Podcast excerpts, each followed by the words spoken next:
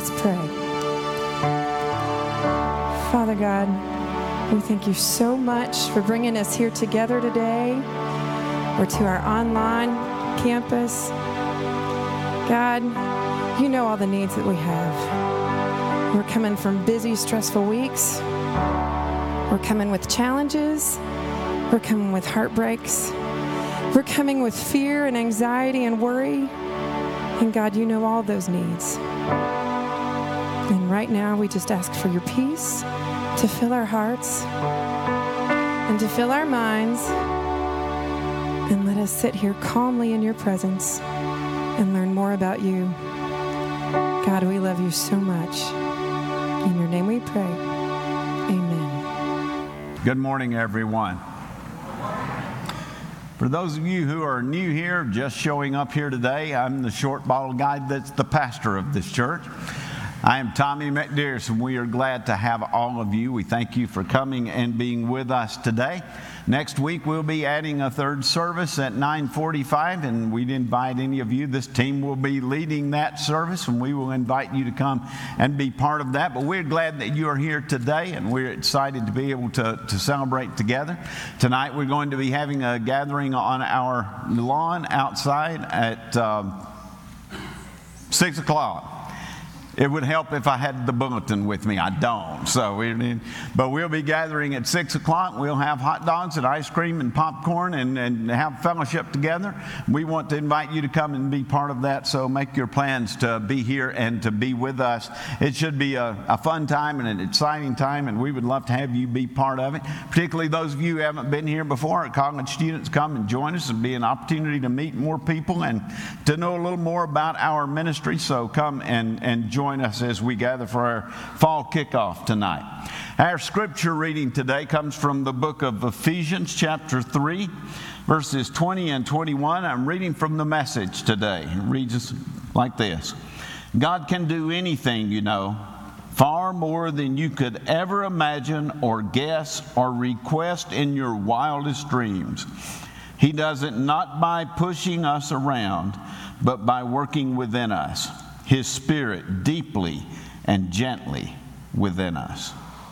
Holy God, let your blessings be upon this word today. Open our hearts and our minds that we might hear what you would have us to hear, that we might accept what you would have us to accept, that we might live into you with faith and hope, and that your love would pour into us so that our love could be made whole in you and could minister to the world around us. Make it so as we gather here today, O Lord, for it's in your name we offer it.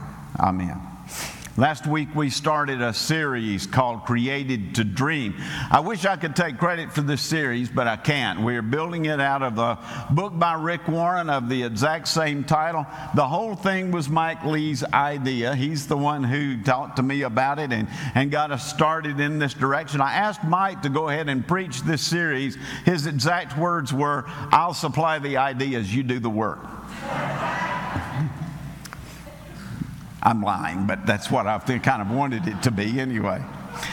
Last week we talked about how locking into divine imagination is the first phase of discovering God's dream for our lives. We're created in God's image, and everything that God creates comes from His imagination. And God's dream for us is to experience the gift of hope. For I know the plans that I have for you, says the Lord plans for your welfare and not for harm, to give you a future with hope. God has a plan, God has a dream for every one of us. And, and that plan is designed for our welfare. And the bottom line is to give us a life that's full of hope, both here and in eternity itself. That's the three minute version of the 18 minute sermon that I gave last week. So I'll do the same thing next week, so you don't even have to show up. You don't want to anyway. It's a great way for us to begin a series to know that we are living into the imagination of the Almighty. If you want to have hope, to have a hope filled life, you need to unite yourselves with God's divine imagination because God's imagination always produces a positive dream for our future, and that's great. But why is that important for us? It's important because without a dream, you aren't really living your life. Or to say it a different way, there's a big difference between just existing in our lives and actually living out our lives. Probably five years ago, somewhere in that neighborhood, we had something happen here on a Sunday morning that was a little scary, but it was a lot more revealing than it was scary. We rent our parking lots for the football games. The money that we make from those goes to the youth mission program. Everybody that rents a parking space out there is handed a set of instructions that tells you what to do, tells you what time your cars need to be moved, and it reminds you very gently that if your cars aren't moved by Sunday morning, we have to tow them because we have to have parking for our church services. Sunday morning came about 10 o'clock. This middle aged man came storming into the church. Our family life minister just happened to be standing there in the hallway. He said, I want somebody to tell me where my certain kind of car car is. I had never heard of this particular make of car in my life, but I do remember that it started with an F. Hmm. That man knew his car had been towed because when he came in the building, he had that set of instructions in his hand. But he was having a complete fit right in the middle of the hallway on Sunday morning. And his line was I tried to do the responsible thing by leaving my car here because I knew I was going to drink too much last night. And this is the thanks I get for being responsible. Our family life minister was trying her very best to be nice to this guy, but she finally got tired of being yelled at. So she looked at him she said, I think you missed a lesson here that most people your age have already learned. If you want to be doing the responsible thing, don't get drunk in the first place. The name of our towing service is on the door. Why don't you go read it and leave? He just stood there and looked at her for a minute. And he turned around and he walked out and left. But then he went to our Facebook page later in the week and he just wrote this blistering Facebook message about how unchristian our church was and how he had tried to do the responsible thing, but we didn't even honor what he had tried to do. What's the point? Well, the point is he's a jerk. but Having said that, that's my personal opinion, by the way, folks. That's not necessarily God's opinion, though I am pretty sure it's Jesus' opinion. What's the point? The point is, that man thought he was living a good life, but the truth is, he's just existing in his life because he's not connected to God's dream. How do I know that? I know that because of the teachings of Jesus. Jesus said, By their fruits you will know them. You don't have to pass judgment on somebody like that. You don't have to pass judgment to know that they're not living the kind of life that God was dreaming of. All you have to do is just observe the fruit of their existence, uh, observe the fruit of the kind of life that they're living. Paul said, The fruit of the Spirit is love, joy, peace, patience, kindness, generosity, faithfulness, gentleness, and self control. Those are the fruits that people are to display if they are living in the Spirit of God, if they are living into the dream that God has had from, for them from the day they were born. Very simply, God's dream determines our destiny and it determines our dignity. It creates our purpose for living, and it defines who we are as people of, of this earth. If you're struggling for direction in your life, it's probably because you have never stopped to ask God, What's your dream for my life? What's your dream for my existence on this earth? What are you dreaming for me that I have not discovered yet? I think there are two absolute essentials for having a full and meaningful life. Two essentials for having the kind of hope that Jesus wants to give us. The first one is actually giving our lives to Jesus in faith. If you want to have a full and complete life, give your life to the Lord Start with Him.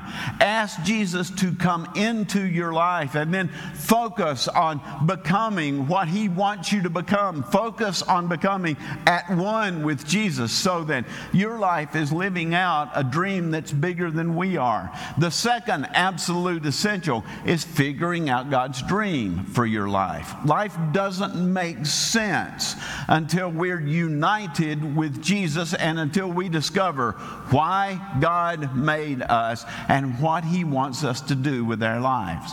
Now, before I go any further, let me point something out here.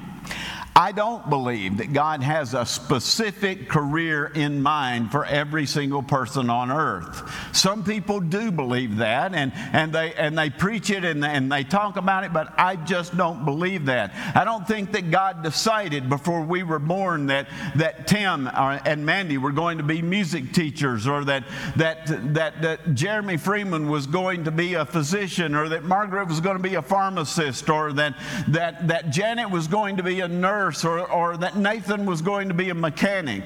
God gives all of us free choice in our lives. He gives us gifts that we can live into, but He gives us the, the right to choose what are we going to do with those gifts. It's up to us to decide how we're going to invest His gifts. I don't think God maps out every twist and turn in our journey, but what I do believe is God gives each of us the kinds of gifts and talents that He wants us to have, and then He calls us to become a minister in the way that we use those gifts through what we choose to do for our careers or within our lives. Now, does God sometimes have a specific kind of work that He wants you to do? Yes, in fact, He does. I'm living proof of that. I went to college fully planning to become a history professor. I had always wanted to be a historian. That's what I thought I was going to do. But God called me because He had a specific plan for my life. I can tell you right where I was when that call came. I can tell you exactly what I was doing. I can even tell you how things looked around it. It almost scared me to death when that call came to me, and I didn't want to follow up with that at all. But about the middle of my first year in college, I realized I was never going to be happy unless I lived into that call. Sometimes God does have a specific work for us to do. Most of the time, God wants us to use our gifts and our talents in the work that we do. He wants us to choose that work and then live it as if we are living it not only for our benefit and the benefit of our families, but the benefit of heaven itself. One of my best friends in the world is a man who owns a funeral home in my hometown. Bruce wasn't planning to go into the funeral business when he went to college. He was planning to be a physician. Not long after he started his pre med, he realized that his gifts and talents just didn't fit the medical profession. And so he changed his major to business management and he knocked the top out of that major. He had planned to go get a job in the business world when he graduated, but just before he graduated, it finally occurred to him again that his dad already owned a successful business in our hometown. And so when he graduated from West Georgia University, he left there and he went to Gupton College in Atlanta and he did a second degree in mortuary science. And then he went back home and he took over his dad's business and he turned that business into a ministry of compassion. Bruce truly ministers to the people that come to him in the very worst moments of their lives. And he employs a full time chaplain that works at his funeral home who does follow up with those families in the weeks after those funerals. Bruce said, I always knew I was called to the ministry, but I knew I wasn't called to be a pastor of a church. My call is to take broken hearts and treat them the way I think Jesus would treat them. That's my gift, and I try to use it for the Lord. Bruce has taken his gifts and his talents and he's turned it into a ministry of hope. I think that's what the Apostle Paul was saying in the scripture that we're looking at today. God can do anything, far more than you could ever imagine or guess or request in your wildest dreams. He does it not by pushing us around, but by working within us, His Spirit deeply and gently within us. Not everybody is called to be the pastor of a church. Not everybody is called to be a minister of music. Not everybody is called to serve full time in a local congregation. But God has a dream for every single person in this world, and He can take that dream and He can make it come true if we'll follow God in faith. God can do more than we could ever imagine, provided the dream that we're chasing is a dream that He can bless. So, how do we know for sure that our dream is a dream that God can bless? How do we know that if our dream is God's dream, it's going to become something that will be worthwhile for the world. How do we know for sure that our dream is God's dream, or is it just something that we've conjured up on our own and we're doing our best to make God to fit in to whatever it is that we're doing? Well, one way that we can know is to ask a question Does our dream require faith for it to come true?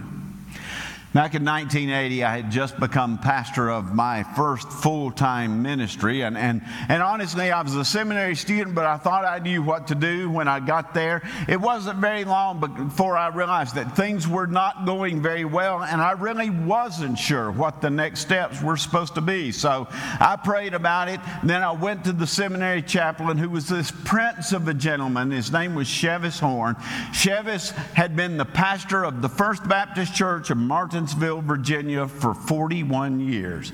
Now, I know your dream come true is that I would be the senior pastor here for 15 more years. So I'll try to live into that right away. Chevis was the pastor there for 41 years. He had an amazing pastorate at that church and, and accomplished so much. When he retired, he became the chaplain at Southeastern Seminary. I went and I sat down with Dr. Horne and I asked him if he had any suggestions for me in the days that were ahead. When I did, Chevis looked at me with a very sweet smile and a very humble spirit, and he said, Tommy, I want you to dream a dream for your church that's so big it can't be done unless God is in it. And then I want you to challenge the church to chase that dream and just watch the blessings that come from it. I wasn't even sure how to do that at that time, but I did have all kinds of respect for Dr. Horne. So I went back and I tried to do exactly what he suggested. And honestly, it wasn't an easy run. It took a while for the church to get on board with that dream. Some of them thought I was absolutely crazy when I put that dream before the church, but after a while, the church did get on board with it and the church started growing. In fact, within 18 months of us beginning that process, process, we were one of the fastest growing churches in all of Virginia. And that was amazing because that church was 11 miles from the nearest town. Half of the people who ended up coming to our church was driving somewhere between 10 and 20 miles to come to the church. Over the next six years, we helped found a county-wide poverty ministry. We started a Meals on Wheels program. We, we joined a regional literacy ministry and, and we joined a ministry to migrant workers. When I went to that church, that church's average attendance for the first year was 72. We didn't have any children in the ministry at all. When I left it eight years later, we were literally packed into a 200 seat sanctuary. We had added two other part time ministers. We had life groups meeting in every room of the church. We had three life groups meeting in the sanctuary. We had two meeting in the fellowship hall. We had one meeting in the kitchen. We took an office and we turned that into a classroom. We had another class that was meeting up the street at the community building, and we had so many babies at our sanctuary, we had to take two rooms and combine them into one just so we could have a place to keep all of those children. We had a dream that seemed impossible for a small church that was out in the middle of nowhere, but it was a dream that God could bless, and we knew it couldn't be done unless God was in it. Dream a dream that's so big that it can't be done unless God blesses it. Dream a dream that it can't be accomplished unless we have faith to make it happen. The Bible says, without faith, it is impossible to please God. What that means is, if your dream can be done without faith, it's not of God. So change course. The second way you can know if your dream is from God is to ask if your dream matches the teachings of Jesus. God is never going to inspire and He is never going to bless a dream that's contrary to what Jesus taught and the way Jesus lived. When we lived in Atlanta, there was a man who was friends with several of our church members around there. He used to brag about how he cheated on his taxes so he could give more money to causes that were more worthy than the government.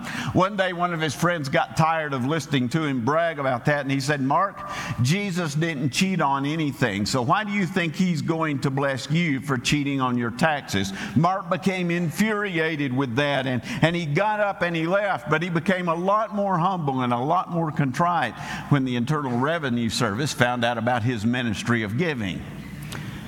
They visited him, and his life changed after that.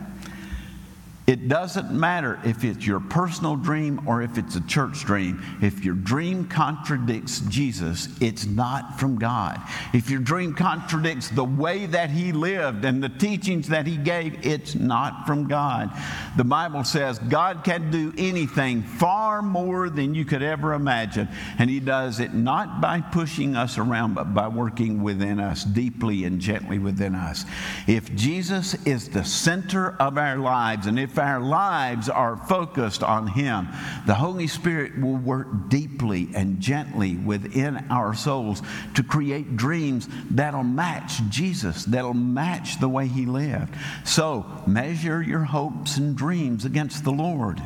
Does it match what he taught? Does it match the way he lived? Does it match the way he ministered to other people? Does it match the kind of love that he showed us that came from heaven? If it does, chase your dream. If it doesn't, change your dream and look elsewhere. How do we do that? Well, you start by dedicating your life to God. Romans 12 1, again from the message take your everyday, ordinary life, your sleeping, eating, going to work, and walking around life, and dedicate it to God as an offering. Embracing what God does for you is the best thing you can do for Him. If you want to discover God's dream for your life, offer your life in faith to God. Give Him your time, your talents, your money, your, your relationships, your past, your present, your future. Give it all to God. And then trust God to use your life for something that's good. We're doing something today that we usually don't do at our 11 o'clock service. We're ordaining our new deacons to the ministry of the church. These men and women are dedicating their lives to, to be the lay leaders of our church's ministry and to be an example in the world of what our ministry at church is about. These people are offering their lives to God and they're trusting God to use their gifts and to use their talents, to use all that they have to try to make God's dream come true. We're ordaining three of our new deacons today. I want to invite them to come forward and, and take the chairs that are right behind me. Zach Delaney is one of those. Zach, you have already seen this morning leading our worship today. Rachel Smith, and then Steve Smith. These two are not related, by the way. That's why they're sitting on opposite sides of the room.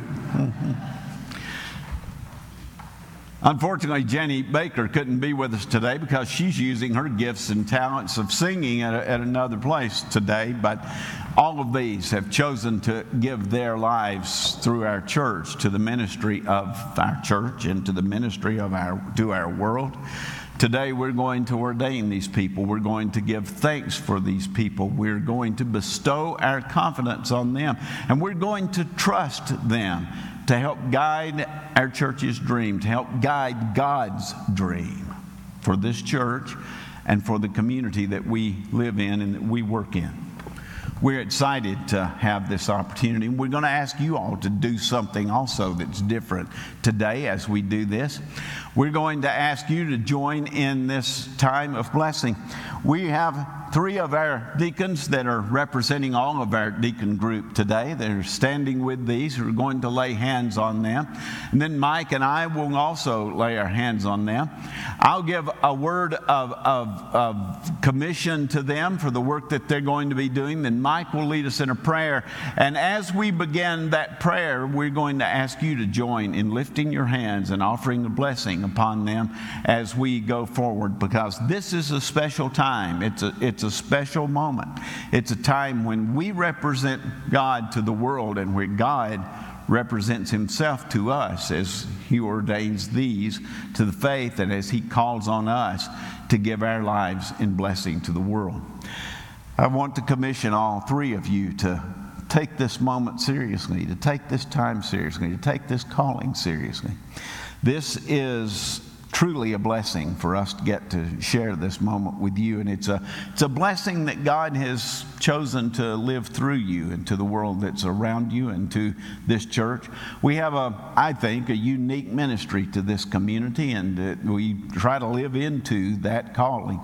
And what I am asking you to do is to live uniquely into that ministry as well, to do the best that you can to represent what Jesus would have us do in this community, to take care of this family of faith and to make the best decisions that we can in trying to minister. Most of all, I'd like to ask you to do the same thing that I ask of all of us, that I ask of the staff, is to think seriously about the lives that we live when we are not in the church building and to represent very well the love and the grace that our Lord gives to us. Because whether we realize it or not, the world is watching. And the way that we live and the things that we say and the way that we treat others is going to reflect on Jesus. And I want that reflection to be the best reflection that it can be. So I commission you, commission me, commission all of us and all of this church. Let's be the best dream that we can be, and let's live God's dream for the world. Mike, will you lead us in prayer? Let's join and lift our hands in blessing. Oh God, we come this day to set apart these, our brothers and sister in Christ, for service in your church as deacons. We come to ask your blessings on them and upon this congregation that they will serve. And we pray that you would anoint them with your Holy Spirit to lead them as they enter into this sacred task. Oh God, we already know that they're capable but ask that you give unbounded energy and enthusiasm and wisdom and discernment for their tasks. Help them to be sensitive to the needs of our congregation, to our community, and to the world that we serve. And in the words of the prophet Micah, help them to do justice, to love mercy, and to walk humbly with you. Let their responsibilities bind them more closely to you, and that it would strengthen them and encourage them in their daily walk with you. And may they submit to you, may they submit to you that they will be more conformed to the image of Christ, and grant them healthy relationships, and especially to bless their families. Oh God, we thank you for each one of them and ask for your leadership in their lives and for your greatest blessing to fill them with your love and with your goodness. And we pray these things in the strong name of Jesus. Amen. We thank you all for being here this morning and being part of this service of worship. We ask you to come back and be with us next week and to celebrate the presence of Jesus as we continue to go forward into his dream. Now may the Lord bless and keep you and make his face to shine upon you and give you peace this day and every day, now and forevermore. Amen. God bless you, everyone.